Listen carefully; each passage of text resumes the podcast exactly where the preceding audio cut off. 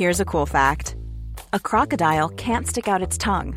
Another cool fact, you can get short-term health insurance for a month or just under a year in some states. United Healthcare short-term insurance plans are designed for people who are between jobs, coming off their parents' plan, or turning a side hustle into a full-time gig. Underwritten by Golden Rule Insurance Company, they offer flexible, budget-friendly coverage with access to a nationwide network of doctors and hospitals. Get more cool facts about United Healthcare short-term plans at UH1.com. Hey, it's Ryan Reynolds, and I'm here with Keith, co-star of my upcoming film, If, only in theaters May 17th. Do you want to tell people the big news? All right, I'll do it. Sign up now and you'll get unlimited for $15 a month and 6 months of Paramount Plus Essential Plan on us. MintMobile.com/switch. Upfront payment of $45 equivalent to $15 per month. Unlimited over 40 gigabytes per month. Face lower speeds. Videos at 480p. Active Mint customers by 531.24 get 6 months of Paramount Plus Essential Plan. Auto renews after 6 months. Offer ends May 31st, 2024. Separate Paramount Plus registration required. Terms and conditions apply if rated PG. Hey, I'm Ryan Reynolds. Recently, I asked Mint Mobile's legal team if big wireless companies are allowed to raise prices due to inflation. They said yes. And then when I asked if raising prices technically violates those onerous two-year contracts, they said, what the f*** are you talking about, you insane Hollywood ass So to recap, we're cutting the price of Mint Unlimited from $30 a month to just $15 a month. Give it a try at mintmobile.com/switch. $45 up front for 3 months plus taxes and fees. Promo rate for new customers for limited time. Unlimited more than 40 gigabytes per month. Slows full terms at mintmobile.com.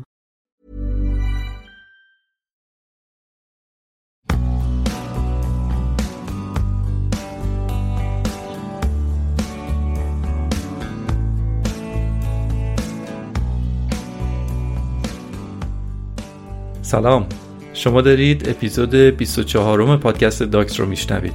من هم پیمان بشردوست هستم، یه آدم علاقه‌مند به فیلم‌های مستند که توی این پادکست در مورد جذاب‌ترین مستندهایی که دیدم صحبت میکنم.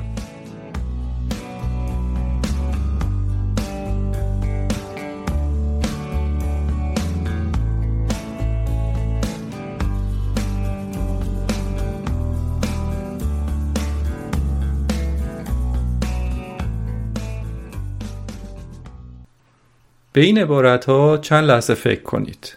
حکمرانی توسط یک دیکتاتور، جنگ با دو کشور همسایه، تحریم‌های فلج کننده، تسخیر توسط یک کشور بیگانه و جنگ داخلی. هر کدوم از اینها میتونن یک ملت رو از پا در بیارن. اما یک کشوری ما در همسایگیمون داریم که همه اینها رو با هم داشته و تجربه کرده. و این مواردی که گفتم چکیده 40 سال از تاریخ معاصر اون کشور هست، یعنی عراق. سالهایی که باعث مرگ بیشتر از 1.5 میلیون نفر عراقی شده و عراق رو هم تبدیل به یک ویرانه کرده. در بیشتر این سالها هم عراق توسط صدام حسین اداره می شده. دیکتاتوری که در حالی که برای دنیا داشت شاخشونه می کشید، در داخل کشور مردمش داشتن از سوء تغذیه می مردن. کسی که با تصمیم‌های اشتباه و نابخردانش کشور رو به سمت بی‌ثباتی و سقوط کشوند. تلویزیون ملی فرانسه همراه با تلویزیون تاریخ فرانسه در سال 2019 یک مجموعه مستند 4 قسمتی ساختن که در اون تاریخ 40 سال عراق رو بررسی کردن، یعنی از سال 1979 تا 2019. اسم این مجموعه مستند هم هست نابودی یک ملت. مجموعه خیلی ارزشمندیه و امتیاز 8.7 از 10 رو در سایت IMDb گرفته. توی این مستند سازنده ها هم با مردم عادی عراق مصاحبه کردن و اونا هم تجربیاتشون رو در مورد اون سالهای سیاه گفتن و هم مستندسازا سراغ سیاستمدارها و ژنرالایی رفتن که توی این 40 سال عملکرد اونا رو زندگی مردم عراق تاثیر داشته. من این مستند رو توی تلویزیون نروژ دیدم. در واقع وبسایت شبکه انارکو نروژ. البته چک کردم دیدم در سایت تلویزیون فرانسه هم هست. اما هر دوی اینها رو فقط کسایی که ساکن این کشورها هستن میتونن ببینن و منم ساکن نروژ هستم و از اون وبسایت تونستم ببینم. بنابراین اگر دوست دارید که این مستند رو ببینید، باید خودتون گوگل کنید و ببینید که چه گزینه‌ای در کشور شما وجود داره. خب، دیگه بریم سراغ مستند.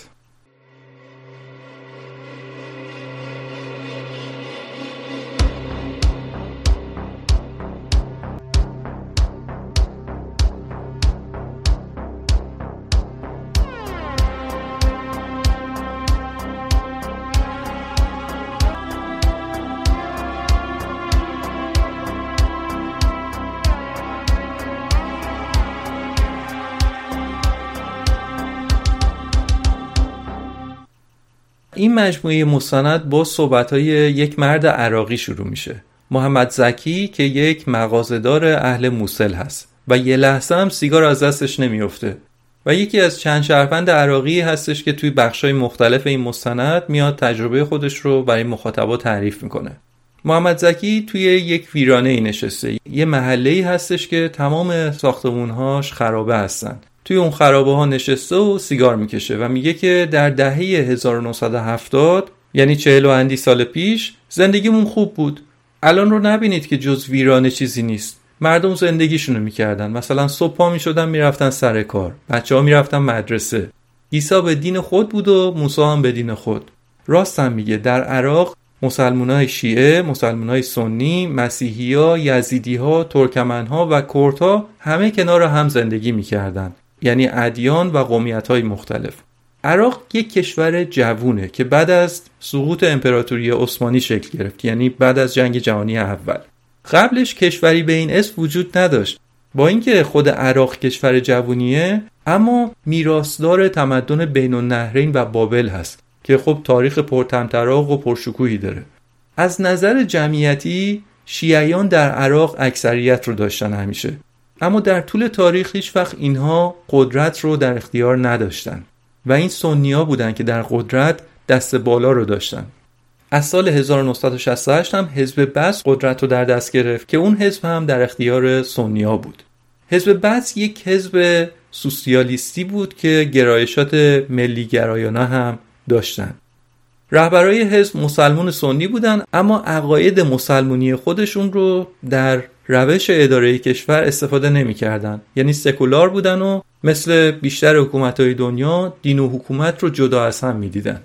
رئیس جمهور عراق یه فردی بود به اسم حسن البکر، اما این آقای حسن البکر یه معاون اول داشت که خیلی کاریزماتیک بود و کشور رو انگشت اون می‌چرخید. اون فردم کسی نبود جز صدام حسین که معرف حضور هممون هست.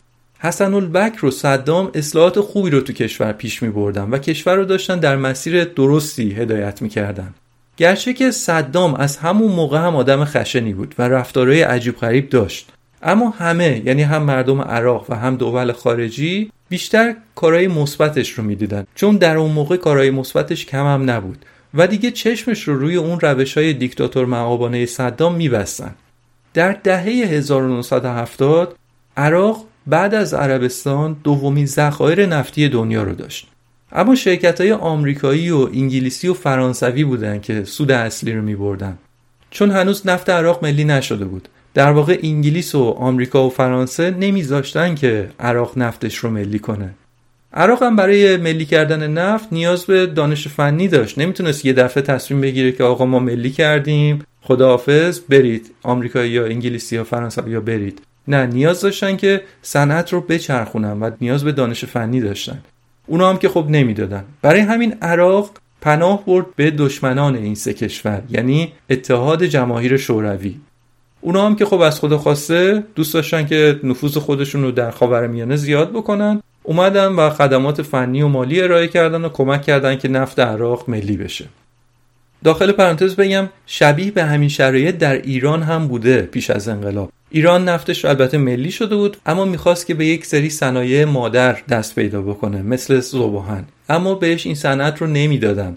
اونجاها بوده که ایران میرفته سراغ شوروی. عراق هم همینطوری در سال 1972 معادل 1350 شمسی نفتش رو ملی کرد. از نظر مردم عراق این یعنی اینکه دوره استعمار تموم شده و مردم هم خیلی خوشحال و مفتخر بودن به این کار دولت و با این توصیفات میشه فهمید دیگه قدرت و محبوبیت حزب بعث هر روز بیشتر میشده، تا اینکه در تابستون 1358 شمسی صدام حسن البکر رو کنار زد و خودش شد رئیس حزب بعث و رئیس جمهور عراق. خیلی راحت به حسن البکر گفت که شما دیگه تشریفتون رو ببرید و من دیگه هدایت میکنم. اون هم ظاهراً چاره‌ای نداشت و کنار کشید. اولین کاری که صدام کرد این بود که اعضای بلندپایه حزب بعث رو به یه سالونی جمع کرد. گفت که نشست حزب داریم و بیاید که صحبت بکنیم. صدام خودش کسی بود که سرویس امنیتی عراق رو درست کرده بود، یه پلیس امنیتی که قدرت کشور تو دستش بود. حتی قبلش هم حسن البکر اسمن رئیس کشور بود. قدرت واقعی دست صدام و همین استخبارات بود.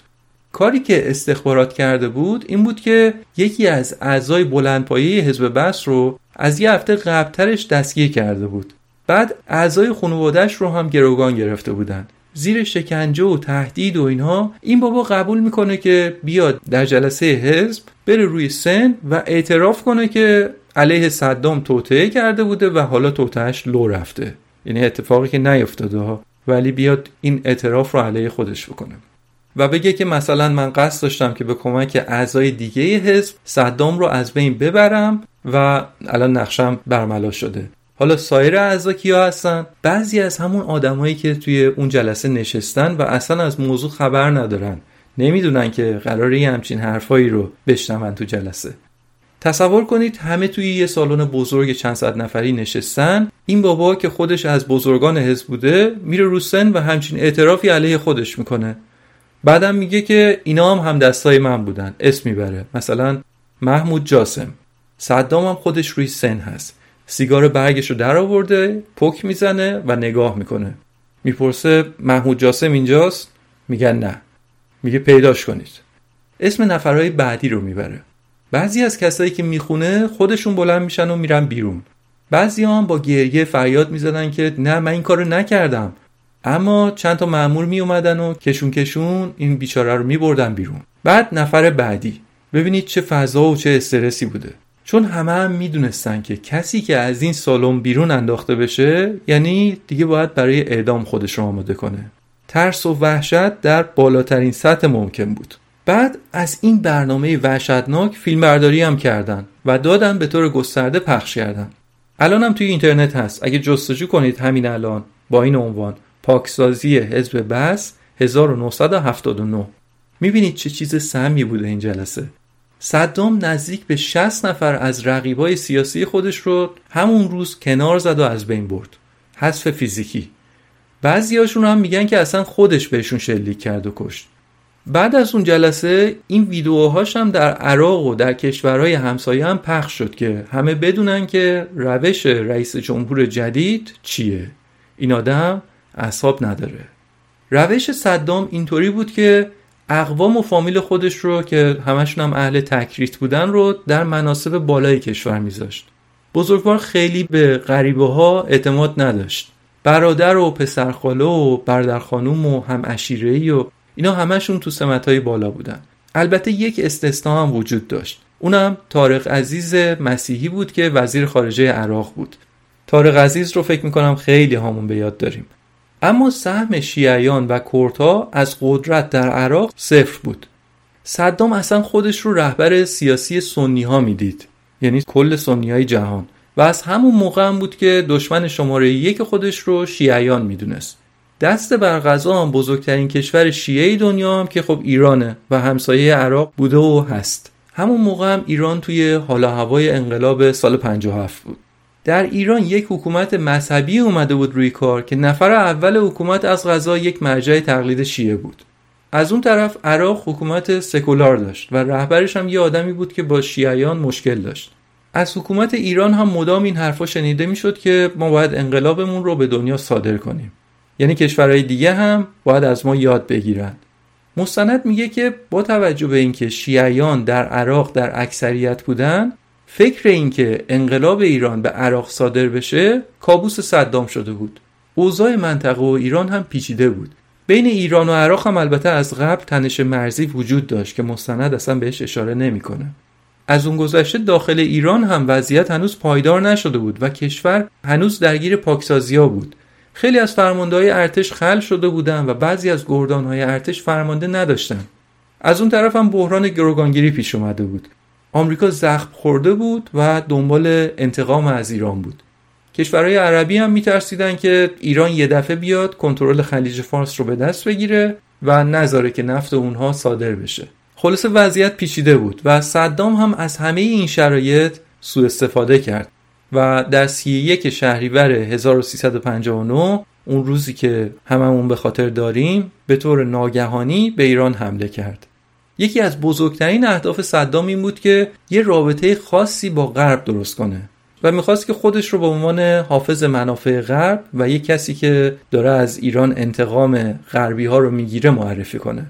و البته همینطور هم برای جهان عرب خودش رو مدافع جهان عرب در مقابل ایران میخواست جا بزنه و دنبال این بود که نشون بده که من مقابل ایرانیا وایستادم و نمیذارم که انقلابشون به کشورهای دیگه صادر بشه. فکرم میکرد که خیلی برق‌آسا میتونه چند تا استان ایران رو زمیمه خاک خودش بکنه، اما خیلی زود معلوم شد که شتر در خواب بیند پنبه دانه و حمله به ایران یکی از بزرگترین اشتباهاتش بوده. بعد از 12 ماه مقاومت جانانه و البته متحمل شدن خسارت‌های جانی زیاد، سربازای ایرانی موفق شدند که ارتش عراق رو به مناطق خودشون برگردونن. از همینجا درود به همه اونایی که جونشون رو برای دفاع از ایران گذاشتن. قدر کار بزرگی که کردن رو باید بدونیم و تا همیشه قدردانشون باشیم. توجه فرمایید، شنوندگان عزیز، توجه فرمایید، خون شهر، شهر خون آزاد شد.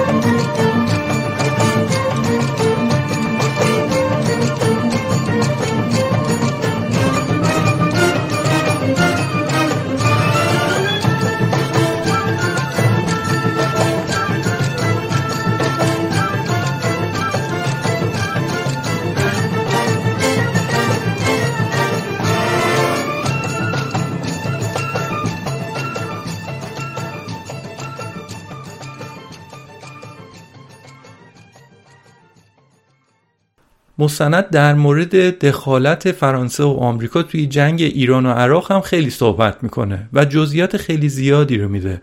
از اینکه فرانسه و آمریکا کجاها به عراق کمک نظامی دادن، اینا رو خیلی با جزئیات تشریح میکنه. خب مستند رو هم اصلا تلویزیون فرانسه ساخته، برای همین هم دستشون باز بوده. رفتن دونه به دونه مدارک رو پیدا کردن، با نظامیای ارشد فرانسه مفصل صحبت کردن، با سیاستمدارای طراز اول فرانسوی و آمریکایی اون موقع که الان دیگه بازنشسته شدن رفتن صحبت کردن. مثلا یه نمونه از مواردی که توی این مستند بهش اشاره میشه و ما ایرانی‌ها کمتر راجع بهش شنیدیم این بودش که ارتش فرانسه همون اوایل جنگ 5 فروند جنگنده خودش رو داد به عراق. بحث فروش نبودا، جنگنده خودش رو پنهانی تحویل عراق داد که علیه ایران استفاده بشه از اینا. که خب طبیعتاً هم از طرف ایران اینطور برداشت میشه که این یک اقدام جنگی علیه ایرانه و بعد مستند میگه که ایران یک اقدامات تلافی جویانه‌ای رو انجام میده.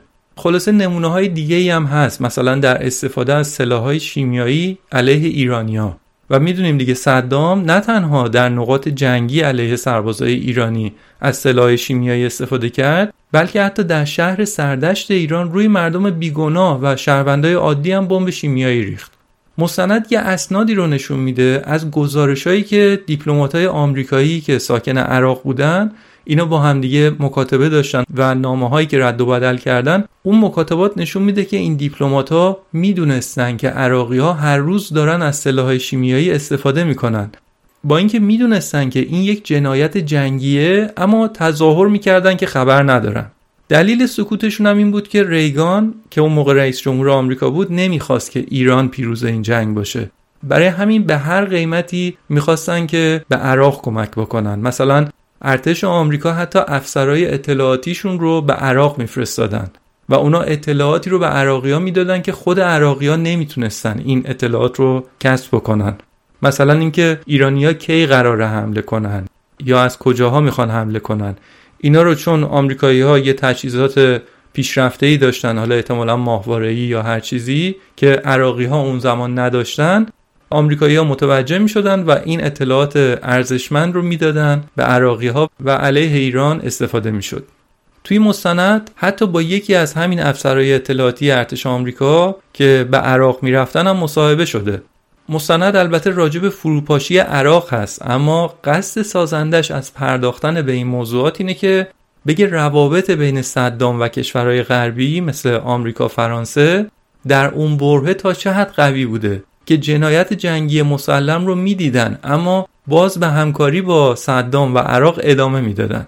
البته این رو هم باید گفت که تنش بین ایران و آمریکا توی اوج خودش بود و مسائل خیلی زیاد دیگه هم بین ایران و آمریکا وجود داشت. آمریکایی ها میگن که چرا ایران سفارت ما رو اشغال کرد یا اون بمبگذاری بیروت کار ایران بوده. اما در هر صورت در اون برهه آمریکا علنا در جبهه مقابل ایران وایساد و از صدام هم تمام قد حمایت کرد. این حمایت ها که بود به قولی در دیزی که باز بود، صدام هم همینطور به شرارتاش ادامه میداد و در سال 1988 صدام عملیات الانفال رو که یک عملیات شیمیایی دیگه بود این بار علیه کوردهای خود عراق انجام داد و بیشتر از 5000 نفر از مردم حلبچه رو توی یه روز از بین برد، یعنی یک نسل کشی.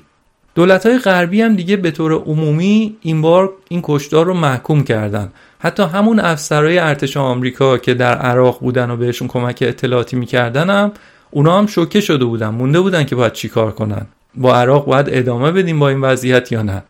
اما نهایتاً ریگان تصمیم گرفت که راحت چشمش رو روی این نسل‌کشی ببنده و به همکاری با عراق ادامه بده. بالاخره ولی جنگ بعد از 8 سال تموم شد.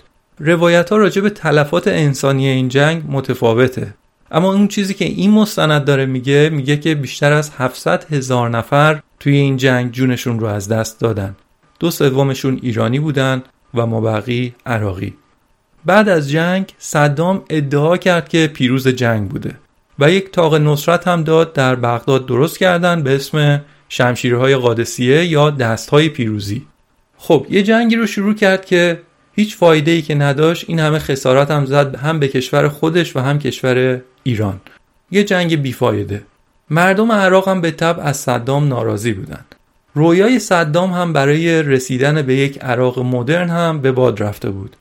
عراق تو اون برهه نیاز به 80 میلیارد دلار پول داشت که بازسازی رو شروع بکنه، در حالی که همون موقع هم زیر قرض سنگین از کویت و عربستان بود. به خاطر جنگ با ایران قرض گرفته بود از اینا. دیگه تابستون سال 1990 شده بود. صدام اولش از همین دوتا کشور خواست که آقا کلاً بیخیال پولتون بشید، اما امیر کویت گفت نه، پولمو میخوام. عراق هم سه سود ارتشش رو فرستاد سمت مرز کویت. خیلی هم مغرور بود که آره 8 سال مقابل ایران وایستاده و ارتش قوی دارم، و فرستاد اونجا که غافلگیرشون بکنه. واقعا هم غافلگیر شدن و در عرض 6 ساعت به کویت حمله کرد. عراقی‌ها البته همیشه فکر می‌کردن که این کشور ثروتمند یعنی کویت متعلق به اونهاست و این حس مالکیت رو همیشه داشتن. اون موقع دیگه رئیس جمهور آمریکا جورج بوش بود، در واقع جورج بوش پدر، و سریع هم واکنش نشون داد. گفت که همچین چیزی رو ما نمیتونیم تحمل کنیم. دیگه صبر آمریکا از کارهای صدام دیگه تموم شده بود. جنگ با ایران هم که تموم شده بود، دیگه بهونه‌ای هم اینا نداشتن که بخوان از عراق حمایت بیچون و چرا داشته باشن. اما صدام انگار انتظار همچین واکنشی رو از آمریکا نداشت و پیش خودش فکر میکرد که من مدافع غربی‌ها تو منطقه هستم و اونا هم همیشه هوای منو دارن. اون طرف قضیه اما جورج بوش با متحداش جدی گرفته بودن قضیه رو. شبانه جلسه تلفنی میذاشتن که باید چیکار کنیم، بایستی با صدام مذاکره کنیم یا بهش حمله کنیم. فرانسوا میتران رئیس جمهور فرانسه بود اون موقع. نظرش این بود که ما اگه حمله کنیم صدام رو عصبی‌تر میکنیم و اونم به کشورهای دیگه حمله میکنه، بعد یه جنگ نفتی درست میشه، بیا درستش کن، هممون بیچاره میشیم. صدام هم از اون طرف کری میخوند و میگفت که اگه حمله کنید چنان میشه و فلان میشه و وضعتون بدتر از جنگ ویتنام میشه و از این حرفا. دلش هم خوش بود که آخرش میتونه روی شوروی حساب کنه، اما یادش رفته بود که دیگه شوروی هم اون شوروی سابق نیست و دیگه نفسهای آخرش رو داشت میکشید. در واقع صدام داشت با آتیش بازی میکرد و خودش هم خبر نداشت. به هر چیزی دیگه چنگ مینداخت که از اون وضعیتی که خودش رو گرفتار کرده بود در بیاد. حالا صدها کارمند آمریکایی و اروپایی بودن که توی کویت زندگی میکردن، کار میکردن تو پروژه‌های نفتی و چیزهای دیگه.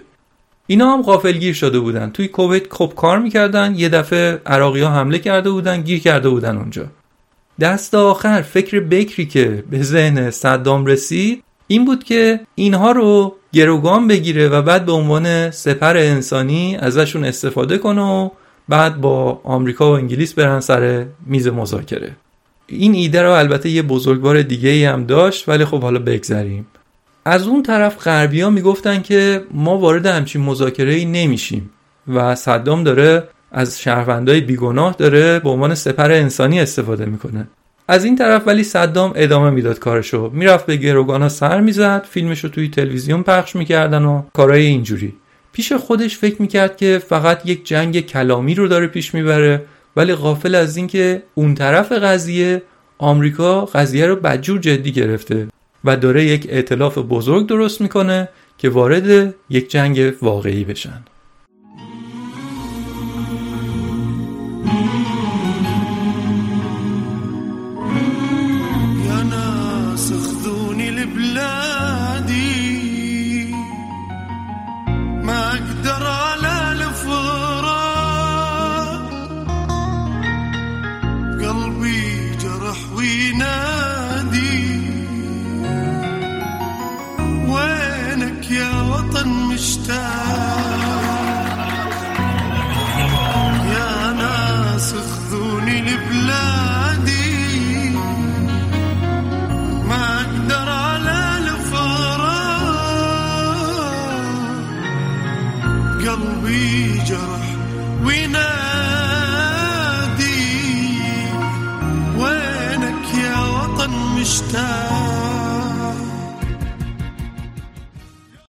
اون موقع جنرال نورمن شوارتسکوف فرمانده نیروهای آمریکایی در خلیج فارس بود.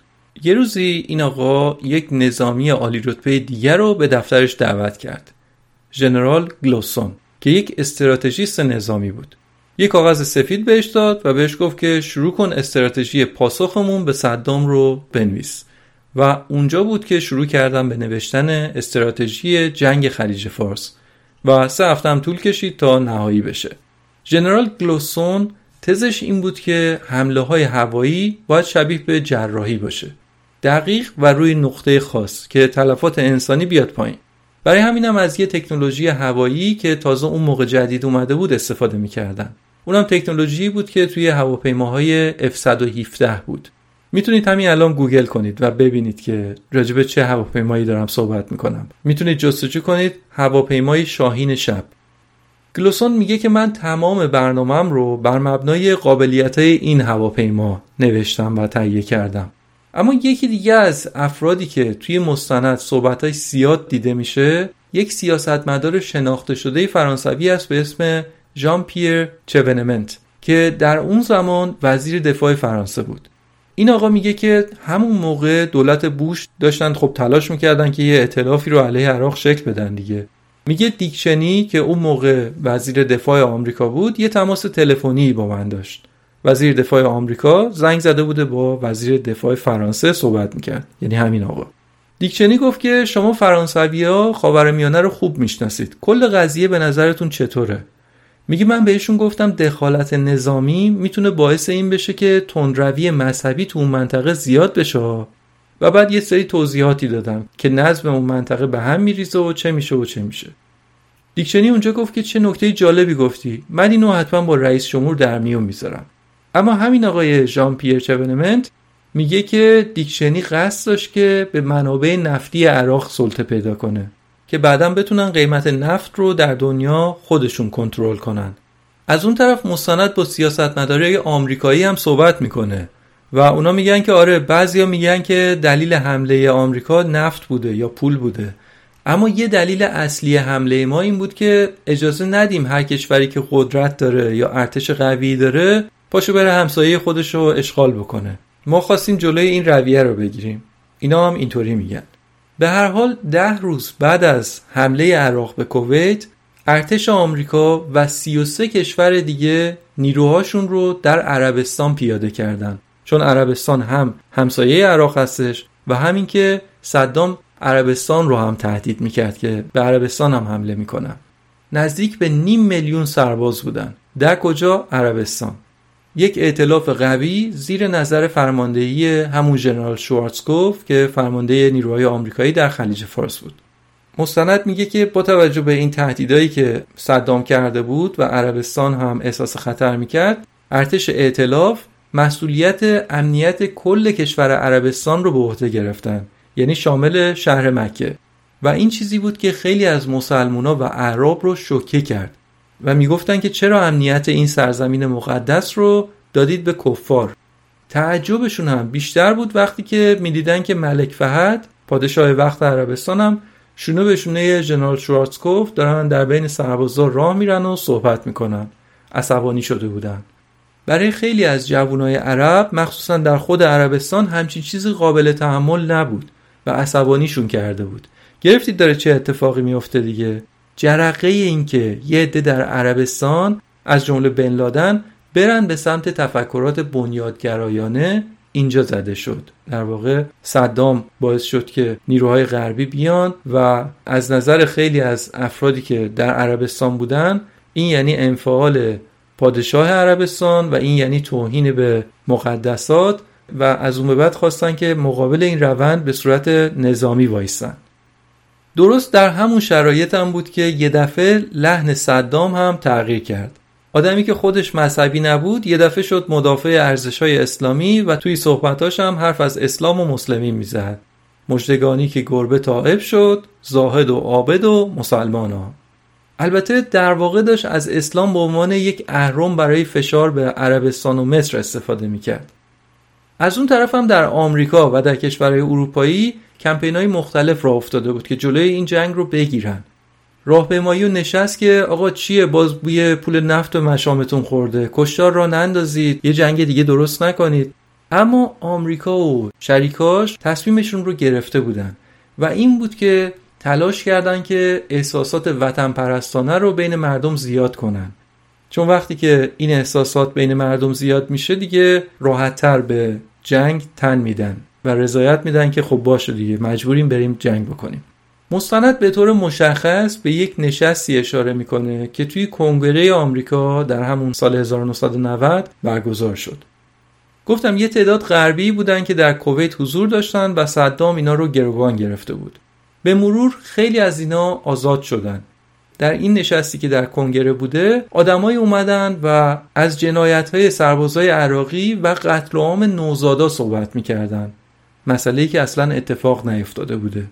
مثلا یک دختری بود که میگفت در بیمارستانی که من بودم سربازای عراقی میومدن این کارو کردن، این نوزادا رو اینطوری کشتن و چه و چه. مستند میگه که اولا همچین اتفاقی در هیچ بیمارستانی در کویت نیفتاده. ثانیا میگه که این خانم پرستار نبوده. این خانم دختر سفیر کویت توی آمریکا بوده که توسط یه گروهی تحت تعلیم قرار گرفته بود که بیاد و نقش بازی بکنه.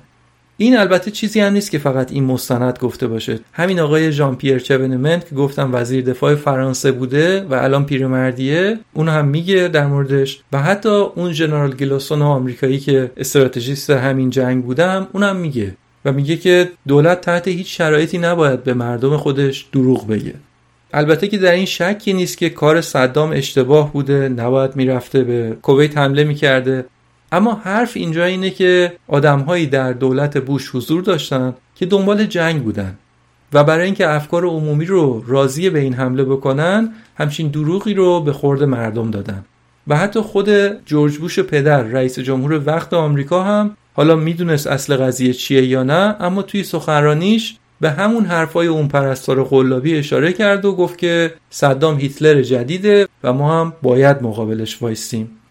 به هر حال در نوامبر سال 1990 شورای امنیت سازمان ملل یه اولتیماتوم 6 هفته‌ای به عراق داد که آقا خاک کویت رو باید ترک کنید.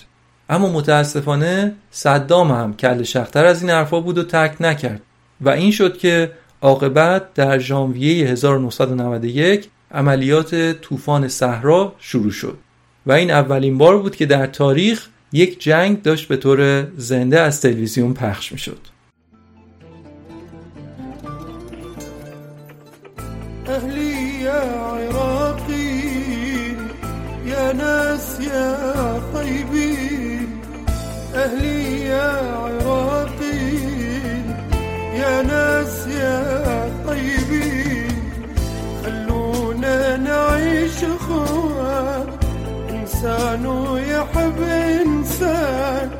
خلونا نعيش اخوة، انسان ويحب انسان، واللي مشى من بعيدي اهلي يا عراقي.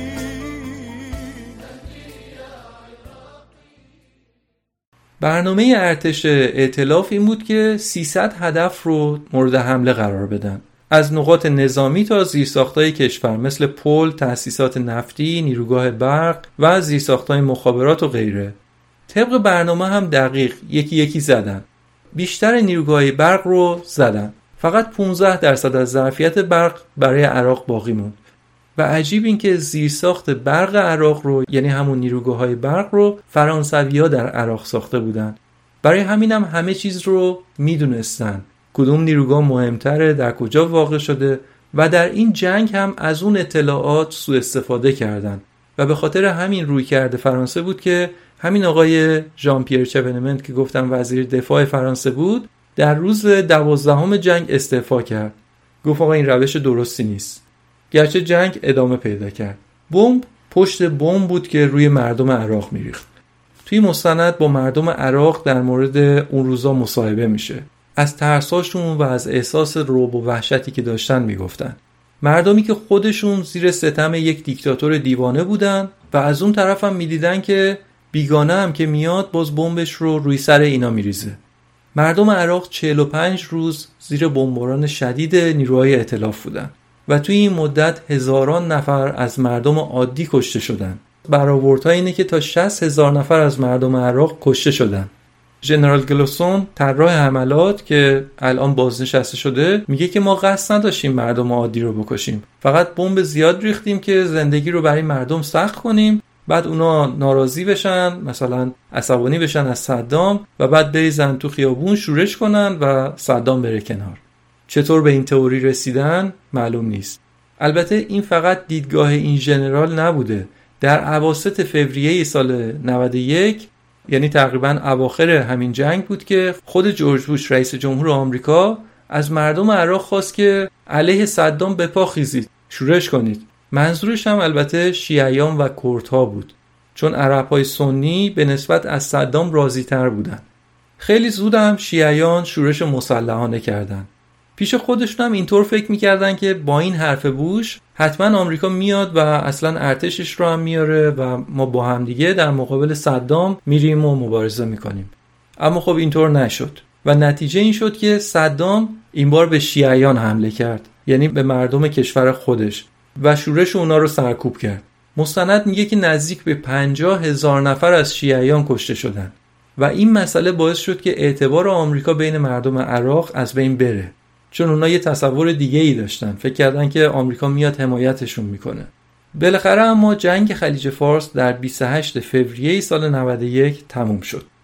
ارتش عراق 100,000 نفر از نیروهای خودش رو از دست داد و در مقابل ارتش ائتلاف 450 نفر. برای آمریکا این آغاز یک دوران درخشان بود، چون رقیب چغرشون اتحاد جماهیر شوروی همون سال از بین رفته بود. آمریکا هم که تونسته بود خودش رو به عنوان پلیس دنیا و به عنوان ابرقدرت شماره 1 دنیا به همه معرفی کنه و عملا هم ثابت بکنه. اما برای عراق چی موند؟ یک کشور ویران از 2 جنگ پیاپی. اما اگه فکر میکنید که بعد از پایان جنگ کویت دیگه روزهای خوش در انتظار مردم عراق بوده، در اشتباهید. بعد از جنگ کویت آمریکا و سازمان ملل تحریم‌های کمرشکنی رو علیه عراق وضع کردند که دیگه این کشور نتونست کمر راست کنه. در شرایط تحریم یک کشوری که نیاز به بازسازی داره چطور میتونه خودش رو بسازه؟ اصلا برقی نداشتن که بتونن کارخونه رو راه بندازن، کشور ساخته بشه. مشکل حتی در مورد آب بهداشتی هم بود و با اون سوابقی که صدام نشون داده بود از کارهایی که کرده بود، این ترس وجود داشت که حتی اگه کلور وارد این کشور بشه، ازش برای سلاح شیمیایی استفاده بشه. برای همین سازمان ملل حتی اجازه نمیداد که کلور به عراق فروخته بشه. بدون کلور هم نمیشد آب رو تصفیه کرد. مردم به بچهای کوچیکشون مجبور بودن آب تصفیه نشده بدن و اینطوری بود که آمار مرگ و میر بچه‌ها زیاد شد. برای بزرگسالان هم وضع بد بود. مالاریا، تیفوس، بیماری‌های دستگاه گوارش، سوء تغذیه بیداد میکرد. مردم گرسنه و مریض بودن. مستند با یکی از پزشکای عراقی مصاحبه میکنه، میگه که نه تنها دارو به اندازه کافی نداشتیم، حتی دیگه کاغذ هم نداشتیم که نسخه‌ای روش بنویسیم. روی کارتون سیگار نسخه می‌نوشتیم. میگه ما عراقی‌ها فکر می‌کردیم که دنیا ما رو فراموش کرده. شب تاریک و بی‌موج و گرد آب چنین هایل آی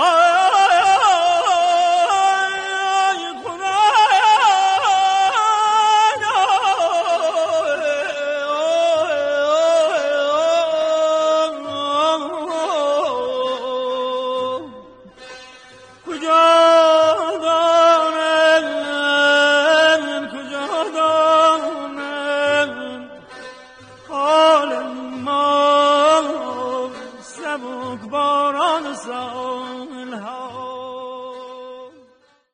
خلاصه 4 سال از جنگ کویت هم گذشت. رئیس جمهور آمریکا و رئیس جمهور فرانسه و خیلی جاهای دیگه هم همه تغییر کرده بودن دیگه، اما در عراق هنوز صدام حسین بود که سر کار بود. همون موقع در سال 1995 روزنامه نیویورک تایمز یه مقاله‌ای نوشت که 2 نفر از گزارشگرای سازمان ملل همون رو تهیه کرده بودن. مقاله میگفت که این تحریم‌های سفت و سخت باعث شده که بیشتر از 500,000 بچه زیر 5 سال عراقی به خاطر سوء تغذیه، به خاطر نبود دارو و به خاطر نبود آب بهداشتی کشته بشن. یعنی همون تحریم هایی که یکی از اهدافش این بود که مردم رو خسته بکنه از وضع موجود و به خیابونا بکشونه و باعث بشن که صدام کنار بره، مردم که دیگه توان نداشتن و این اتفاق که نیفتاده بود که هیچ، باعث شده بود که بیشتر از 500,000 کودک عراقی از بین بره. اون مقاله خیلی سر و صدا کرد و اینطور بود که کم کم در سال 96 قدرت‌های بزرگ دنیا کنار همدیگه نشستن و گفتن که بیایم شرایط رو برای عراق یه کمی آسان‌تر بکنیم و برنامه نفت در برابر غذا رو درست کردن که هدفش این بود که سوء تغذیه و گرسنگی مردم عراق رو کم بکنه. یعنی یک کشوری که قاعدتاً باید یک کشور ثروتمند باشه چون جمعیت آنچنانی نداره و با اون منابعی که داره این کشور به جایی رسید که نفتش رو میداد و در عوض There's never been a faster or easier way to start your weight loss journey than with PlushCare. PlushCare accepts most insurance plans and gives you online access to board-certified physicians who can prescribe FDA-approved weight loss medications like Wegovy and Zepbound for those who qualify. Take charge of your health and speak with a board-certified physician about a weight loss plan that's right for you. Get started today at plushcare.com/weightloss. That's plushcare.com/weightloss. plushcare.com/weightloss. Hiring for your small business? If you're not looking for professionals on LinkedIn, you're looking in the wrong place. That's like looking for your car keys in a fish tank. LinkedIn helps you hire professionals you can't find anywhere else, even those who aren't actively searching for a new job but might be open to the perfect role. In a given month, over 70% of LinkedIn users don't even visit other leading job sites. So start looking in the right place. With LinkedIn, you can hire professionals like a professional. Post your free job on linkedin.com/people today. از اینکه پولش رو بگیره، غذا و دارو بهش میدادن. توی این دوره هم 2 نفر بودن که یکی بعد از دیگری عهده‌دار یک مسئولیتی بودن. فرستاده ویژه سازمان ملل در عراق بودن. یکیشون آقای دنیس هالیدی بود و بعد از اینکه هالیدی رفتم آقای وان اسپونک جاش رو گرفت. این 2 نفر هم خیلی تلاش کردن تا گشایشی برای مردم صورت بگیره که البته اینها انقدر زیر فشار بعضی از سیاسیون آمریکا و انگلیس بودن که در نهایت آخرش هر دو استعفا دادن و رفتن، چون مدام به این متهم می شدن که شما دستتون با صدام توی یک کاسه هستش و میخواید که این تحریما برداشته بشه که وضع صدام خوب بشه. خلاصه تا انتهای قرن 20 هم، یعنی تا سال 2000 هم، در بر همین پاشنه چرخید و عراقی‌ها فکر می‌کردن که دیگه به اندازه کافی سختی و بدبختی کشیدن و دیگه وقت بهتر شدن اوضاعه. اما تاریخ نشون داد که اینطور نشد که هیچ. به زودی تازه باید بهای کاری که نکرده بودن رو هم این مردم پرداخت می‌کردن. در 11 سپتامبر 2001 هممون میدونیم اتفاقی افتاد که دیگه جهان شبیه به قبلش نشد. وقتی که تروریستای القاعده هواپیماهای مسافربری رو به برج‌های دوقلوی سازمان تجارت جهانی کوبوندن، آمریکا و جهان توی شوک فرو رفته بودن. خیلی زود جورج دبلیو بوش که رئیس جمهور آمریکا شده بود، استراتژی خودش برای مقابله با تروریسم رو اعلام کرد. On September the 11th, enemies of freedom committed an act of war against our country. Americans have known wars, but for the past 136 years, they have been wars on foreign soil, except for one Sunday in 1941. اولش همه میگفتن که معلومه دیگه الان آمریکا نسخه القاعده رو میپیچه، ولی بعدش بوش اعلام کرد که برنامه‌اش اینه که نه تنها گروه‌های تروریستی رو از بین ببره، بلکه دولت‌هایی که از تروریسم حمایت میکنن رو هم میخواد ساقط بکنه. خیلی از دولت‌هایی هم که این اتهام همیشه بهشون وارد شده، این ترس رو داشتن که الانه که برن سراغ اونا. اما اول از همه خب معلوم بود که میرن سراغ افغانستان، چون دولت افغانستان اون موقع هم در دست طالبان بود و اونا هم شریک القاعده بودن. اما بلافاصله غیر از افغانستان یه دفعه صحبت از عراق هم شد. سوال مهم این بود که چرا عراق؟ آخه تمام اون تروریستای 11 سپتامبر شهروندای عربستان و امارات و مصر و کشورهای عربی دیگه بودن. هیچ کدومشون نه تبعی عراق بود نه افغانستان. صدام از همون اول نگران بود و ترس برش داشته بود. یکی از دلایل اصلی نگرانیش هم این بود که میدید تیمی که دور جورج بوش پسر هستن، خیلی هاشون همون کسایی بودن که در جنگ کویت در سال 1990 هم در کنار جورج بوش پدر بودن و صدام از اونا یه بار زخم خورده بود، مثلا جان بولتون یا دیکچنی که در زمان جنگ کویت توی دولت بوش پدر وزیر دفاع بود. توی این دولت معاون اول رئیس جمهور بود. وزیر دفاع آمریکا هم دونالد رامسفلد بود و توی پنتاگون هم الا ماشاءالله چهره‌های جنگ طلب دیگه هم بودن. سال 2002 یعنی یک سال بعد از 11 سپتامبر آمریکا طالبان رو تونست ساقط بکنه و بلافاصله موضوع بعدی که ازش صحبت می‌شد عراق بود. مستند با آدمایی که اون دوره در دولت آمریکا بودن مصاحبه میکنه. مثلا یکیشون فردیه به اسم لورنس ویلکرسون که معاون وزارت خارجه آمریکا بوده. ویلکرسون میگه آدمای محافظه‌کاری که توی دولت جورج دبلیو بوش بودن عقیده داشتن که حالا ایرادی نداره اگه به خاطر یه هدف درست دروغ هم بگیم، عیب نداره. هدف وسیله رو توجیه میکنه. ویلکرسون میگه که با اینکه میدونستن که صدام سلاح کشتار جمعی نداره، اما هنوز صدام رو یک تهدید برای خودشون میدونستن. توی مستند با کارشناسا و سیاسیون فرانسوی هم مصاحبه میشه و اونا هم میگن که ما به آمریکایی‌ها گفته بودیم که از نظر ما عراق دیگه تهدیدی به حساب نمیاد. آمریکایی‌ها میگفتن که نه، عراق هم با القاعده متحده، هم بمب اتمی داره، هم بمب شیمیایی داره و هم سلاح‌های بیولوژیکی داره. اما بزرگترین اتهام همون بمب هسته‌ای بود که خب همونطور که همه ما ایرانی‌ها خیلی خوب مستحضریم، برای بمب هسته‌ای نیاز به اورانیوم هست. آمریکا میگفت که عراق از سال 2001 500 تن اورانیوم از کشور نیجر خریده.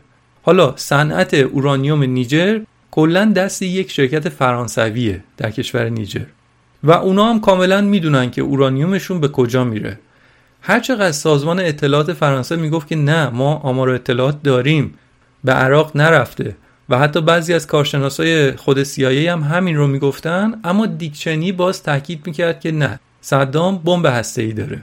تابستون همون سال جورج دبلیو بوش توی سخنرانیش در سازمان ملل 20 دقیقه راجع به عراق صحبت کرد و اتهام زد که بعدها معلوم شد که همه این اتهامات بر مبنای اطلاعات اشتباه بوده. در عراق چه خبر بود؟ هیچی. مردم ترسیده بودن. دیگه بعد از اون همه سال جنگ و تحریم، مردم دیگه آه نداشتن با ناله صدا کنن. دیگه انتظار حمله نظامی فراتر از توانشون بود.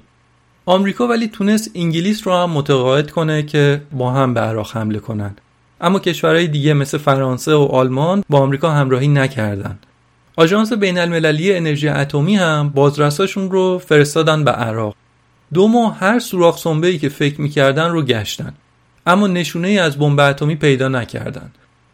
عراق هم که خطر رو بیخ گوش خودش دیگه حس می‌کرد، به طور داوطلبانه خیلی از مدارک تسلیحاتی خودشون رو در اختیارشون قرار دادن، اما از نظر دولت بوش هنوز عراق داشت پنهانکاری می‌کرد. حالا دیگه سال 2003 بود و 120 هزار نیروی آمریکایی و انگلیسی در خلیج فارس آماده جنگ بودند.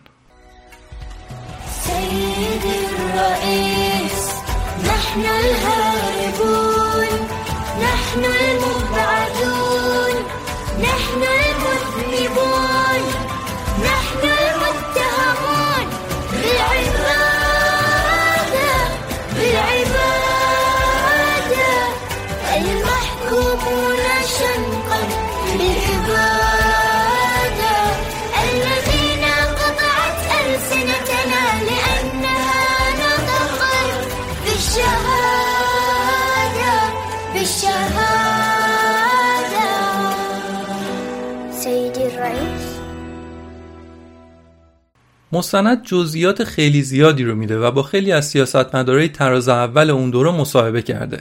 مثلا در یه نمونهش لورنس فیلکرسون که گفتم معاون وزیر خارجه آمریکا بوده، یعنی کسی بوده که مستقیما به کالین پاول وزیر خارجه گزارش میداده، میگه که پاول در به در دنبال شواهد علیه عراق بود.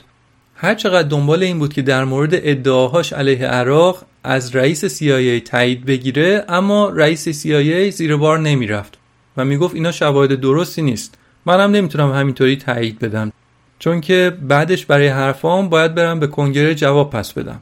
راه حل حیله‌گرانه پاول این بود که رئیس CIA رو با خودش برد به جلسه شورای امنیت سازمان ملل و پرزنتیشن خودش رو که در اون ادعاهاش علیه صدام رو مطرح کرده بود رو ارائه کرد. رئیس CIA رو هم پشت سر خودش نشونده بود که البته هیچ حرفی نمیزد، اما بقیه اینطور فکر میکردن که این ادعاهای همیشگی پاول این بار دیگه مورد تایید CIA هم هست. اعضای شورا هم با تعجب گوش میکردن. آخرش هم البته سازمان ملل اجازه جنگ رو با آمریکا نداد. چقدر هم تظاهرات ضد جنگ در خود آمریکا و در خود انگلیس برگزار شد، اما تهش رهبرای این دو کشور یعنی جورج بوش و تونی بلر کار خودشونو کردن و در مارس 2003 آمریکا و بریتانیا شونه به شونه هم به عراق حمله کردند.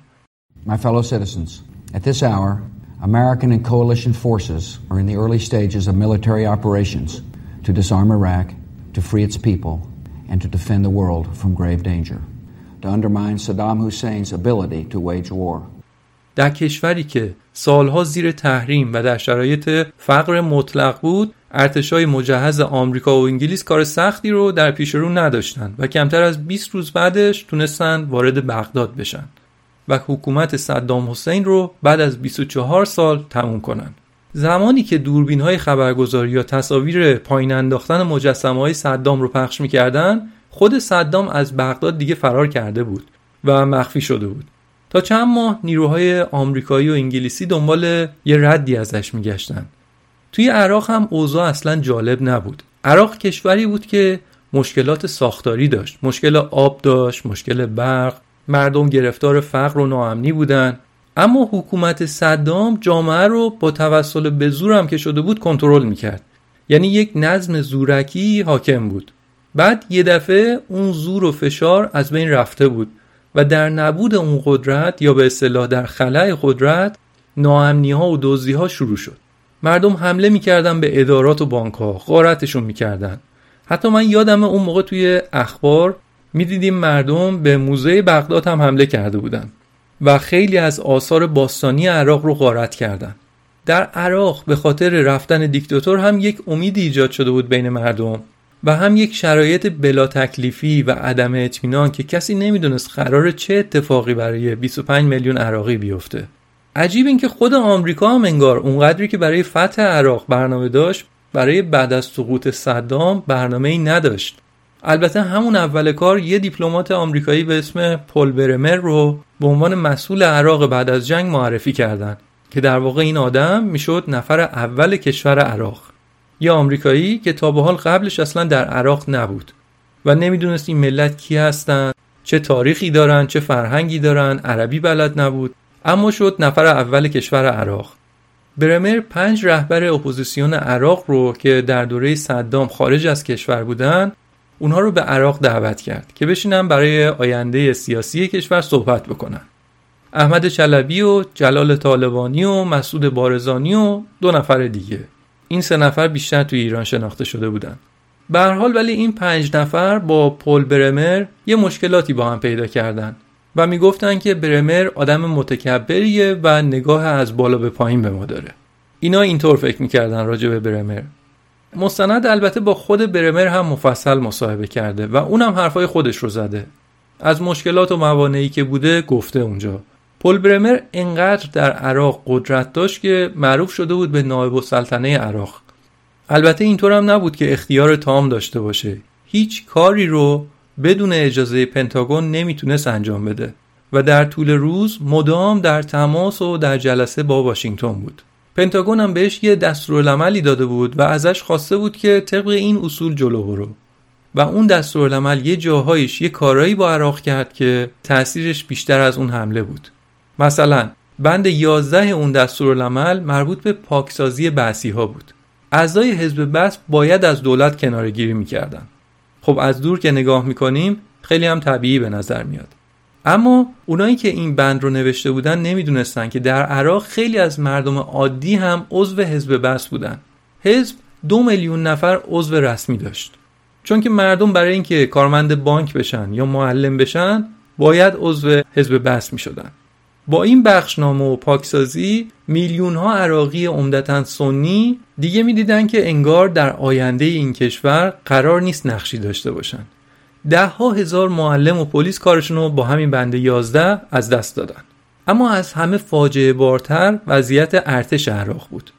پنتاگون ارتش عراق رو تعطیل کرد و 400,000 سرباز و نیروی نظامی عراقی با اسلحه هاشون برگشتن خونه. با اسلحه و بدون پول. چه ترکیب خطرناکی. آدم گرسنه‌ای که آینده‌ای هم برای خودش نمی‌بینه، اسلحه هم داره تازه. این آقای برمر نه اینکه الزاماً آدم پلیدی هم باشه، اما این بابا اصلاً یه دی ان ای دیگه‌ای داشت. با یه سیستم فکری دیگه‌ای بزرگ شده بود، کار کرده بود و شناختی از عراق نداشت. مثلا در مورد ارتش عراق میگفت که آره ما باید ارتش عراق رو منحل میکردیم، چون که همین ارتش بود که باعث نسل‌کشی کردا شده بود یا باعث کشتار شیعیان شده بود. باشه درسته، اما یه راهش اینه که اینطوری بی صاحب ولشون کرد. نتیجه این شد که 400,000 نظامی که خیلی از اینا هنوز به صدام وفادار بودن و اسلحه هم الان دستشون داشتن رو از کار بیکار کردن. یعنی یک ارتش مسلح از طرفدارای صدام وارد جامعه شدن. مستند در این مورد با ژنرالای ارتش آمریکا که در عراق بودن هم مصاحبه میکنه، با خود برمر هم مصاحبه میکنه. برمر میگه که این تصمیم من نبود، تصمیم وزارت دفاع بود که با تایید مستقیم خود رئیس جمهور انجام شد. یعنی میگه انحلال ارتش با دستور مستقیم خود بوش بوده. منتها میگه قرار بر این بوده که مزایایی هم به این افراد، به این نظامیا تعلق میگرفت. یه پولی بهشون میدادن و بازنشسته میشدن. اما این اتفاق نیفتاد. و هر روز ارتشیای سابق عراق ناراضی و دنبال حقوقشون افتادن توی خیابونا، اونم خیابونایی که مسئولیتشون با ارتشیای آمریکا بود. میرفتن اونجا راهپیمایی میکردن، تنش بینشون ایجاد میشد و اینجا بود که القاعده از این فرصت استفاده کرد. برای ابو مصعب زرقاوی که از رهبرای بلندپایه القاعده در اردن بود، این خشمی که بین سنی‌های عراق ایجاد شده بود بهترین هدیه بود.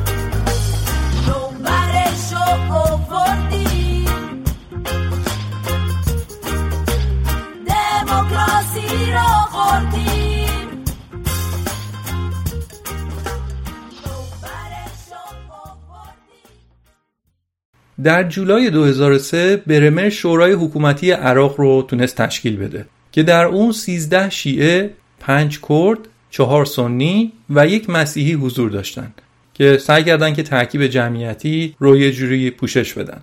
3 نفر هم از این شورای حکومتی خانم بودن. این اولین بار در تاریخ عراق بود که شیعه ها داشتن دست بالا رو در سیاست می گرفتن. خیلی زود هم برمر انتخابات پارلمانی رو برگزار کرد سرعت تحولات در عراق خیلی بالا بود و البته همینطور تنش‌ها در خیابون‌ها هم زیاد بود. نظامیای آمریکایی عربی بلد نبودن. بیشتر عراقی‌ها هم انگلیسی بلد نبودن. همین که نظامی‌های آمریکایی یه فرد مشکوکی رو توی خیابون می‌دیدن یا مثلا می‌خواستن که یه خیابونی رو ببندن، جلوی یک فردی رو می‌خواستن بگیرن. دو طرف متوجه حرف هم نمی‌شدن. حتی یه مسئله دیگه‌ای هم که بود این بود که یه درصد بالایی از مردم عراق سواد هم نداشتن. گاهی اوقات نوشته هم می‌ذاشتن اونجا که این خیابون بسته است، اما اونا متوجه نمی‌شدن و این مسئله باعث می‌شد که یه دفعه دو طرف دچار سوء تفاهم می‌شدن نسبت به هم و خیلی اوقات نظامی‌های آمریکایی جدی یه دفعه اسلحه رو سمت طرف می‌گرفتن، چون واقعاً ممکن بود که یک نفر قصد حمله تروریستی هم داشته باشه، اما بیشتر موارد مردم عادی بودن که قربانی می‌شدن یا کشته می‌شدن یا اینکه می‌دیدن که یک سرباز خارجی توی خیابونای کشوری که مال خودت هست اسلحه‌اش رو به سمتت گرفته و اینها باعث شعله‌ورتر شدن آتش خشم مردم می‌شد و کم کم القاعده بین همین مردم خشمگین شروع کرد نیرو گرفتن. دیگه چی می‌خواست از این بهتر؟ حملات تروریستی هم خیلی زود شروع شد. جوازك اخرتك وين جوازك بس دير بالك لك لا تغلط yes more this is Iraq look at us blowing up look how I'm throwing up prime minister on the up yeah this is Iraq corrupt in the area voicey hysteria saying we gonna take care of ya nah nah I might get shot for this nah nah you might get blocked from this. اولین بمبگذاری هم درست مقابل مقر سازمان ملل بود که 22 نفر کشته شدند، از جمله خود نماینده ویژه سازمان ملل در امور عراق. بعد از اون هم بمبگذاری پشت بمبگذاری و البته حمله به نیروهای آمریکایی که عمدتاً هم در مناطقی بود که سنی‌ها ساکنش بودند. در 13 سپتامبر 2003 نیروهای آمریکایی بالاخره موفق شدند که صدام رو توی یه پناهگاه زیرزمینی توی یه باغی در اطراف تکریت که شهر محل تولد خود صدام هم بود پیداش کنن. صدام بالاخره پیدا شد، اما اون سلاح‌های کشتار جمعی که به خاطرش آمریکا به عراق حمله کرده بود هیچ وقت پیدا نشد، چون اصلا وجود نداشت. صدام توی دادگاه محاکمه شد و به خاطر تمام جنایت‌هایی که کرده بود به اعدام محکوم شد. البته نحوه اعدام صدام هم بعداً خیلی مورد انتقاد قرار گرفت و خیلی‌ها میگن که صدام طوری اعدام شد که به چشم خیلی‌ها شبیه به یک قهرمان ملی اومد. چند ماه بعد از اون بود که تصاویری از زندان ابوغریب به بیرون درس کرد. این یه زندانی بود در اطراف بغداد که آمریکایی‌ها توی اون زندانیای امنیتیشون رو نگه می‌داشتن. توی عکس‌ها می‌شد دید که نظامیای آمریکایی زندانیای عراقی رو برهنه کردن و تحقیرشون می‌کنن، شکنجه جنسیشون میدن. این هم انگار بنزینی بود روی هیزم خشم مردم عراق. در تابستون سال 2004 برمر دیگه قدرت رو به نخست وزیر تازه انتخاب شده ایاد علاوی منتقل کرد و تازه بعد از اون بود که بعد از سقوط صدام نفر اول کشور عراق یک نفر عراقی میشد. در عراق سه گروه عمده حضور دارن: عرب‌های شیعه، عرب‌های سنی و همینطور هم کردها. گفتیم که توی مناطق سنی نشین گروه‌های مسلح شکل گرفته بودن که القاعده اینها رو شکل داده بود. در بین شیعیان هم چهره‌هایی بودن از قبل که تا پیش از این در تبعید بودن و تازه به عراق برگشته بودن. بعضی از اینا هم شروع کردن نیروهای نظامی برای خودشون درست کردن، از جمله مقتدا صدر که مستند میگه بین 20 تا 50 هزار نفر نیرو داشته. با این نیرو افتاد دنبال اینکه نجف رو از دست آمریکایی‌ها در بیاره. این اولین بار بود که نیروهای آمریکایی توی دو جبهه در عراق با مردم می‌جنگیدن. هم شیعیان و هم سنی‌ها دنبال این بودن که مناطقشون رو از آمریکایی‌ها پس بگیرن. بعد اوضاع بدتر هم شد. رهبر القاعده در عراق از زرقاوی علیه شیعیان اعلام جهاد کرد. چند روز بعدش هم در حرم امام حسن عسکری بمبگذاری کردن. کسی البته کشته نشد، اما معلوم بود دیگه قضیه از کجا آب میخوره. بعدش دیگه جنگ داخلی بین عرب‌های شیعه و عرب‌های سنی شروع شد. روند رو می‌بینید؟ یک ملت خسته و عصبانی و مستحصل، سلاح و مهمات هم دستشون اومده، کشورهای خارجی هم اومدن از هر کدومشون حمایت کردن و کشور دیگه رفت به سمت پرتگاه تباهی. نیروهای آمریکایی هم که به تبع خسته بودن از این فشاری که در دو جبهه روشون بود، برای همین دوباره 300,000 نیروی تازه نفس وارد عراق شد. در مستند به تفصیل راجع به تنش‌ها بین شیعه و سنی، گروه‌های شبه نظامی و غیره صحبت می‌کنه که بحثا واقعاً فراتر از این اپیزوده. اما سال 2008 ریاست جمهوری بوش پسر هم تموم شد بالاخره و اوباما به سر کار اومد و از همون اول هم وعده داد که ارتش آمریکا عراق رو ترک می‌کنه. سیاست خارجی آمریکا دیگه از همون موقع شروع کرد به تغییر. یادتونه گفتم در زمان جنگ خلیج فارس شوروی هم همون موقع از بین رفته بود و آمریکا در زمان بوش پدر دوست داشت که به عنوان تنها ابرقدرت دنیا ارزندان بکنه. بعدش هم سیاست خارجی آمریکا اونطور شکل گرفت که ولو با هزینه زیاد حضور نظامی داشته باشیم. اما از دوران اوباما دیگه جهان تغییر کرده بود. چین وارد عرصه شده بود و هزینه‌های نظامی آمریکا هم زیاد شده بود. برای همین از همون موقع افتادن دنبال خروج از این کشورها. دلیل خروجشون از افغانستان هم همین بوده. وقتی که هزینه حضور بیشتر از منافعی هست که برای اون کشور داره، تصمیم به خروج میگیرن. به هر حال در دسامبر 2011 هم آخرین سرباز آمریکایی عراق رو ترک کرد. مستند میگه که بلافاصله بعد از خروج آمریکایی‌ها رفتار نوری المالکی نخست وزیر کشورم تغییر کرد و این تغییر رفتار باعث نارضایتی سنی‌ها شد. فضا دوباره دو قطبی شد. سنی‌ها عصبانی بودن و فکر می‌کردن که در عراق جدید دیگه اون قدرت سابق رو ندارن. همون موقع بود که سوریه هم درگیر جنگ داخلی بود و شده بود زمین تمرین تروریستا. اینجا دیگه اون ارتشیای سابق عراق که گفتیم که این چند سالی هم توی آشوب‌ها حضور داشتن و به قولی آبدیده شده بودن، همراه رهبران تندرو مذهبی حکومت اسلامی عراق و شام رو درست کردن. یعنی در همچین ها گیرواگیری بود که داعش متولد شد و خیلی سریع در سال 2014 موصل رو گرفتن. هدف داعش هم این بود که حکومت عراق رو به دست بگیره. مستند میگه که نوری المالکی اون اوایل هم اصلا قدرت داعش رو جدی نمیگرفت و با اینکه اینا خردخورد داشتن قلمرو خودشون رو توی عراق گسترش میدادن، نوری المالکی فکر میکرد که اینا سرانجامی ندارن. اما هممون دیدیم که داعشی‌ها چه کردن و چه کشتاری را انداختن. البته توی مستند باز خود نوری المالکی هم هست، صحبت میکنه. آدمای دیگه تاثیرگذار توی عراق مثل مسعود بارزانی و سایرین هم هستن و صحبت کردن. خلاصه کنم روزای سختی بود. نهایتا نوری المالکی مجبور به استعفا شد و یه نخست وزیر دیگه که مورد توافق همه اقلیت‌ها بود روی کار اومد به اسم حیدر العبادی. بعد یک ائتلاف ملی شکل گرفت از همه قومیت‌های اصلی عراق در مقابل داعش. نیروهای ارتش عراق بودن، نیروهای پیشمرگه کرد بودن، نیروهای حشد و شعبی شیعه و همینطور نیروهایی که قبایل سنی بسیج کرده بودن، همه کنار هم قرار گرفتن و شهر به شهر و روستا به روستا افتادن دنبال داعش و اینها رو کنار زدن. کار خیلی سخت و بزرگی بود، اما تونستن کشورشون رو نجات بدن. داعش رفت و تازه بعد از اون بود که این ملت رنج کشیده تازه تونست بر سر ویرانه‌های کشور خودش وایس و شروع به ساختنش بکنه. یه ملت خسته از دیکتاتوری صدام، ناتوان شده از تحریم و برنامه نفت در برابر غزه، تحقیر شده از اشغال توسط ارتش‌های خارجی و زخم خورده از خشونت افسارگسیخته داعش. نتیجه کار ویرانی کشور و از دست رفتن 1.5 میلیون عراقی. در انتهای این مجموعه مستند بی‌نظیر یکی از شیعه‌هایی که توی مستند باهاش مصاحبه شد و تجربیاتش رو گفته، میگه که الان دیگه میتونیم بگیم که تقصیر گردن هممون بوده. نمیگیم تقصیر شیعه بوده یا سنی بوده. میگیم این تقصیر ما عراقی‌ها بوده. عراق کشور ماست و ما باید روی این ویرانه‌ها دوباره خونمون رو بسازیم.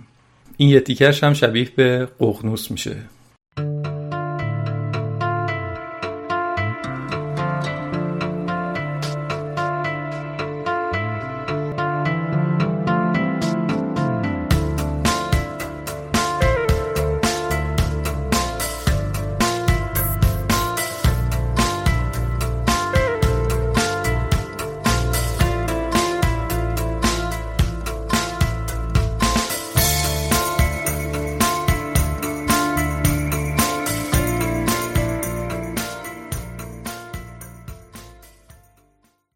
خب این هم از مستند 4 قسمتی و مفصل نابودی یک ملت. مطالب زیادی توی این مجموعه 4 ساعته مطرح شده و یه جاهایی هم نکاتی بود که میتونه برای مخاطب ایرانی خیلی جالب باشه، اما من مجبور شدم که فقط بهشون یه اشاره‌ای کنم و ازشون بگذرم و بیشتر روی خود موضوع عراق تمرکز بکنم. این کارو کردم که این اپیزود از اینی که هست دیگه طولانی‌تر نشه و یه جاهایی هم اگر خیلی سریع گفتم و در واقع با سرعت تعریف کردم هم دلیلش همین بوده. اما طبق روال من این بار هم سوالاتی داشتم و خیلی خوششانس بودم که تونستم سوالاتم رو از دکتر علی آردم بپرسم. علی آردم عزیز دکتر داروساز است و به خاطر علاقه‌اش در حوزه سیاست در مقطع فوق لیسانس علوم سیاسی هم در دانشگاه تهران درس خونده. علی چند سالی رو هم توی یه شرکت داروسازی ایرانی مستقر در عراق مسئولیتی داشته، برای همین عراق رو خیلی خوب میشناسه و تجربه دست اول از این کشور داره. ضمناً حتماً هم میدونید که علی آردم خودش یک پادکست فوق‌العاده عالی داره به اسم نقل باشی و توی اون در مورد تاریخ معاصر ایران صحبت میکنه. من سوالاتم رو ازش پرسیدم و علی هم با همون لحن گیرا و نقالگونه‌ای که توی پادکست خودش داره پاسخ سوالاتم رو داد. سوال اولم این بود که بهانه حمله به عراق اتهام سلاح‌های کشتار جمعی و سلاح‌های شیمیایی و اینها بود که معلوم شد که دروغ بوده. اما بعضی از سیاستمدارای آمریکایی در توجیه حمله آمریکا به عراق میگن که اگه ما این کارو نمی‌کردیم ممکن بود که صدام در چند سال آینده به منافع آمریکا یا کشورهای همپیمان آمریکا آسیب بزنه. به نظر شما آیا عراق بعد از اون همه سال تحریم کمرشکن همچین توانی رو داشت و آیا فکر نمی کنید که تنشی که بین عراق و اسرائیل وجود داشت دلیل این حمله به عراق بوده؟ اول از همه باید سلامی عرض کنم خدمت شنوندگان عزیز پادکست خوب داکس و دوم از همه باید از پیمان عزیز تشکر کنم که من رو قابل دونست و به برنامه‌اش دعوت کرد. در مورد این سوال هم باید بگم که جواب دادن بهش خیلی دشواره، چون هنوز اسناد و مدارک رسمی که نشون بده واقعاً چه اتفاقی افتاده منتشر نشده، ولی به نظر میرسه که ادعای خطرناک بودن صدام و سلاح‌های شیمیاییش درست نباشه. کما اینکه دیدیم حتی پس از سقوط صدام هیچ سلاح شیمیایی یافت نشد و تونی بلر به همین دلیل بارها مورد سوال و محاکمه قرار گرفت. قدرت صدام هم واقعاً در کمترین مقدار خودش بود و توان حمله به جایی رو نداشت. صدام بعد از جنگ اول خلیج فارس و شکست سنگینش عملاً بدون قدرت بود و اون ماشین وحشتناک تسلیحاتیش رو از دست داده بود. تنش بین عراق و اسرائیل بدون شک بسیار بالا بود. صدام بارها اسرائیل رو به حمله تهدید کرده بود و حتی در اثنای جنگ خلیج فارس چند تا موشک به اون سمت شلیک کرده بود، ولی بعید این تنها دلیل بوده باشه. مجموعه شرایط دست به دست هم داد. مثلا همین قضیه اسرائیل، تسلط بر نفت خاورمیانه و بلند پروازی آمریکای پس از جهان دو قطبی شده. آمریکا دوست داشت هژمونی خودش رو به رخ بکشه و توی این فکر بود که نقشه خاورمیانه رو که 100 سال پیش و بعد از جنگ جهانی اول ترسیم شده بود کاملا عوض کنه و نشون بده که نظام قدیمی فرانسوی انگلیسی در این منطقه به پایان رسیده. بنابراین این مجموعه از شرایط باعث شد که این حمله اتفاق بیفته و در میون همه دلایلی که باعث شد آمریکا به عراق حمله کنه بدون شک سلاح‌های شیمیایی و کشتار جمعی هیچ جایگاهی رو نداشت. شما چند سال در عراق زندگی کردی؟ میتونید بگید که مردم عراق حضور آمریکا در عراق رو چطور میدیدن؟ مثلا میگفتن که آره بی‌ثباتی و ناامنی داریم اما عوضش داریم مسیری رو طی می‌کنیم که به دموکراسی میرسه. آیا اینطوری بوده یا اینکه نه اساساً حضور ارتش آمریکا رو یک اشغال نظامی می‌دیدند؟ برای پاسخ دادن به سوال دوم باید این رو در نظر بگیریم که سال‌هایی که من توی عراق بودم در اوج فعالیت‌های داعش بود. توی اون دوره مردم تمام مصائبشون رو از چشم آمریکا می‌دیدن. علاوه بر اون سالها از اشغال عراق گذشته بود ولی پیشرفت خاصی نه در دموکراسی و نه در مسائل اجتماعی اقتصادی مردم به وجود اومده بود. مردم نه تنها جنگ رو تحمل کرده بودند بلکه درگیری‌های شدید بین سنی‌ها و شیعیان که به طائفیه معروف شده بود رو هم دیده بودند و داعش رو هم محصول خود آمریکا می‌دونستند. بنابراین نه به آینده امیدی داشتند و نه به اهداف ادعایی آمریکا اعتقاد داشتند.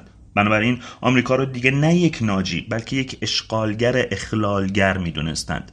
البته توجه بکنید که نگرش مردم در دوره‌های مختلف به آمریکایی‌ها متفاوت بود. یعنی اولش خیلی راضی بودن، بعدش بعد کم کم از آمریکا دور شدن و الان به نظر میرسه که نارضایتیشون از آمریکا در بالاترین حد خودش قرار داره.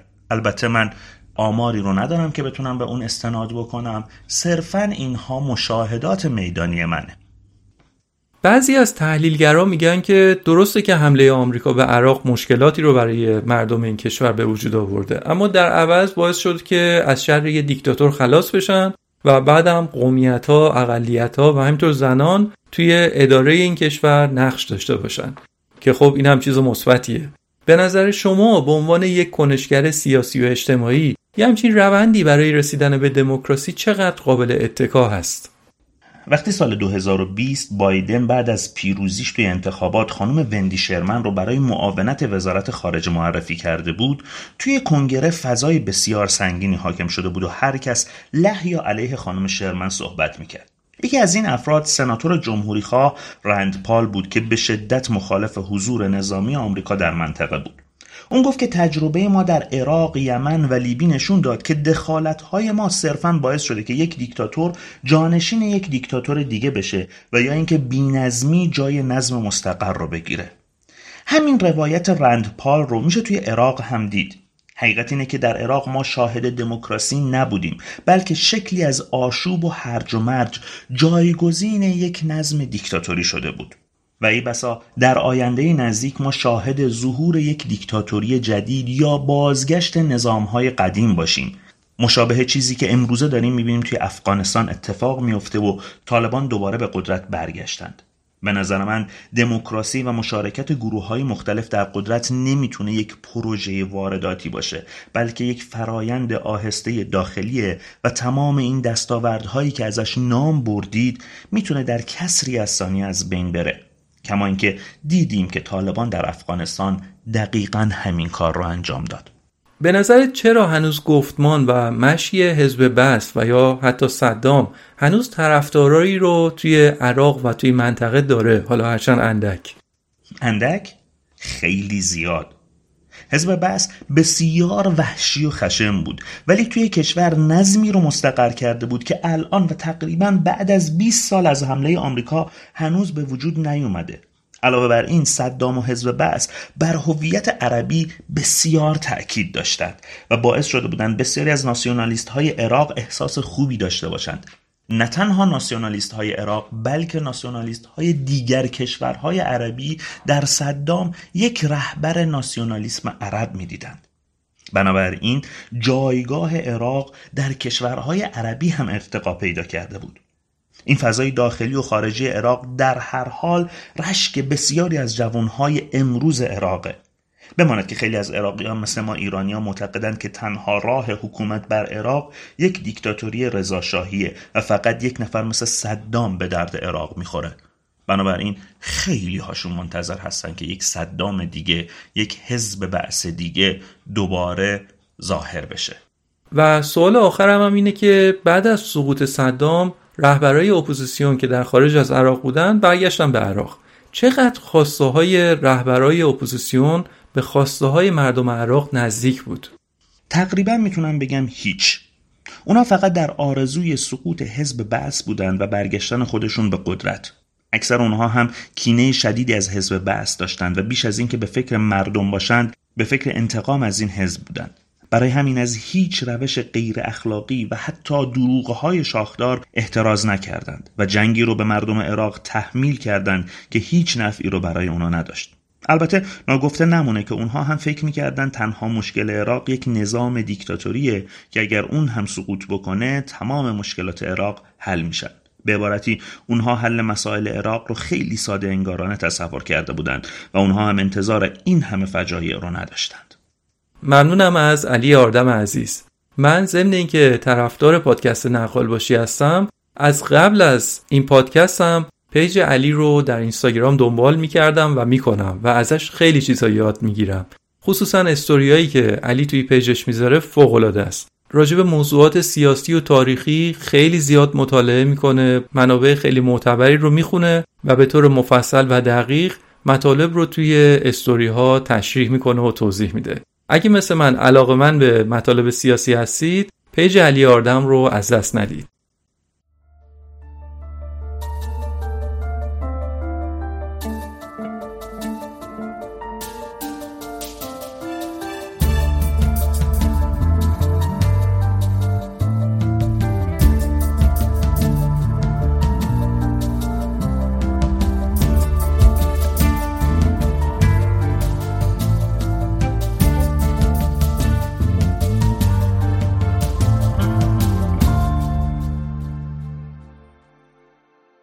مستندیه که نگاه انتقادی داره. مستند همینه دیگه، ولی خب میشه پروپاگاندا. مستند یه نگاه انتقادی داره به عملکرد صدام، همینطور به سیاست‌های آمریکا در مورد عراق و همینطور سیاست‌های فرانسه در مورد عراق. مستند معتبری هم هست. تلویزیون ملی فرانسه نمیتونه بیاد یه اتهام بی‌اساسی رو علیه دولت مطرح بکنه، چون اگه یه دروغ یا یه اتهام بی‌اساس باشه، دولت فرانسه یا دولت آمریکا یا دولت عراق بهترین وکلا رو دارن و میتونن علیه تلویزیون فرانسه شکایت مطرح کنن. بنابراین بیشتر حرفا که توی مستند هست واقعیت داره.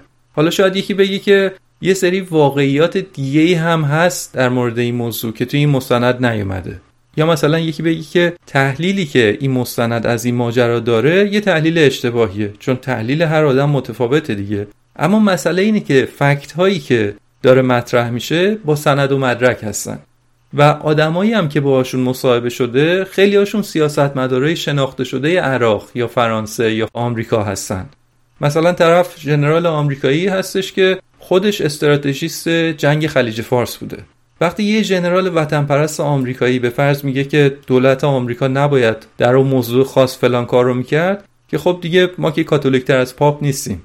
آمریکا، فرانسه، انگلیس یا کشورهای دیگه‌ای که توی این مستند اسمشون برده میشه، کشورهای خیلی خوبی هستن. مردم عالی دارن، سیستم حکومتشون در مجموع خوبه.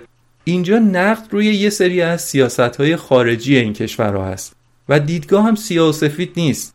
و طبیعتاً هم اگر یه جاهایی اطلاعاتی هست توی مستند که توش شک و تردید هست، خب آدم گوگل میکنه، راستی آزمایی میکنه ببینه که اطلاعات درسته یا نه. میگم هم یه وقتایی هم هست که یک مستند یه چیزایی رو میگه که درسته، واقعیت دارن، اما یه چیزای دیگه‌ای رو نمیگه که اگه میگفت اون وقت مخاطب ممکن بود به یه تحلیل دیگه‌ای میرسید. به هر حال ما که نمیدونیم نیت سازنده‌های یک مستند چیه. فقط کاری که میتونیم بکنیم اینه که در مورد اون حرفایی که زده راستی آزمایی کنیم و ببینیم درست هستن یا نه. ضمن اینکه در مورد خود موضوع فیلم هم میتونیم تحقیق بکنیم و اطلاعاتمون رو ببریم بالا. کلا هم هدف از دیدن یه فیلم مستند یا شنیدن یه پادکستی مثل پادکست داکس هم همینه که باعث بشه که برای آدم یه سوالاتی پیش بیاد و بعد بره در مورد موضوع خودش بیشتر تحقیق کنه و اینطوری آدم یواش یواش دنیای ذهنی خودش رو بزرگتر میکنه. ولی اگه آدم اصرار داشته باشه که فقط تصورات و معلومات خودش رو حفظ کنه، که خب دیگه نه نیاز به مستند هست و نه پادکست. چون این مجموعه رو تلویزیون فرانسه ساخته، روی نقش فرانسه هم خیلی مانور داده میشه که البته خوبم بود و مخاطب متوجه رابطه ویژه عراق و فرانسه تو این سالها میشه. یه مقداری هم به نظرم روی نقش کردستان کم وقت گذاشته توی این مستند. گرچه صحبت‌های مسعود بارزانی زیاده توی قسمت‌های مختلف مستند، اما در مورد خود کردستان، اینکه چطور خود مختار شد و یا بعداً اعلام استقلال کرد، اصلاً صحبت نکرده. این هم بگم که در مورد اشغال عراق یک مجموعه مستند جذاب دیگه هم شبکه BBC ساخته به اسم روزی روزگاری عراق که اون هم خیلی جالبه. گرچه تمرکزش بیشتر روی اشغال عراق هست، اما مستند تراژدی عراق تصویر کاملتری از تاریخ معاصر عراق میده. این هم داستان پرغصه کشور همسایمون عراق و مجموعه مستند سقوط یک ملت Destruction of a Nation یا تراژدی عراق. ممنونم از حمایتاتون. تا اپیزود بعدی و فیلم مستند بعدی، خدا نگهدار.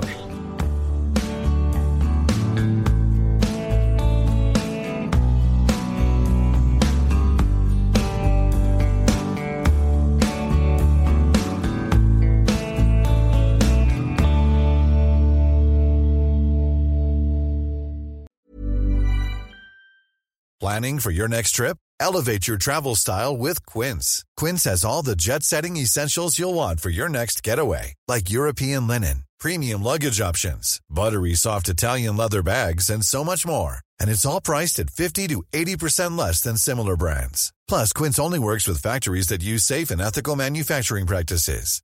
Pack your bags with high-quality essentials you'll be wearing for vacations to come with Quince. Go to quince.com/trip for free shipping and 365-day returns. How would you like to look 5 years younger? In a clinical study, people that had volume added with Juvederm Voluma XC in the cheeks perceived themselves as looking 5 years younger at 6 months after treatment. Look younger, feel like you. Add volume for lift and contour in the cheeks with Juvederm Voluma XC. Reverse signs of aging by adding volume to smooth laugh lines with Juvederm Volure XC. For important safety information and to find a licensed specialist, visit Juvederm.com. That's Juvederm.com. Not for people with severe allergic reactions, allergies to lidocaine, or the proteins used in Juvederm. Common side effects include injection site redness, swelling, pain, tenderness, firmness, lumps, bumps, bruising, discoloration, or itching. There's a risk of unintentional injection into a blood vessel, which can cause vision abnormalities, blindness, stroke, temporary scabs, or scarring. Talk to a licensed specialist to find out if it's right for you. Imagine the softest sheets you've ever felt. Now imagine them getting even softer over time. That's what you'll feel with Boll & Branch's organic cotton sheets. In a recent customer survey, 96% replied that Boll & Branch sheets get softer with every wash. Start getting your best night's sleep in these sheets that get softer and softer for years to come. Try their sheets with a 30-night guarantee. Plus, get 15% off your first order at bollandbranch.com. Code BUTTERY. Exclusions apply. See site for details.